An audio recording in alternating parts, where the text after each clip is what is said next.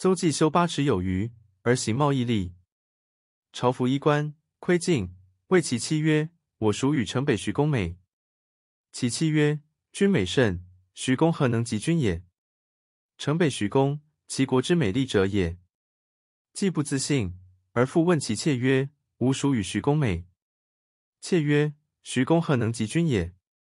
旦日，客从外来，与坐谈。问之客曰：“吾与徐公孰美？”客曰：“徐公不若君之美也。明日徐公来，孰是之？自以为不如，窥镜而自是，又弗如远甚。目请而思之，曰：‘吾妻之美我者，思我也；妾之美我者，畏我也；客之美我者，欲有求于我也。’于是入朝见威王，曰：‘臣诚之不如徐公美。臣之妻思臣，臣之妾畏臣，臣之客欲有求于臣，皆以美于徐公。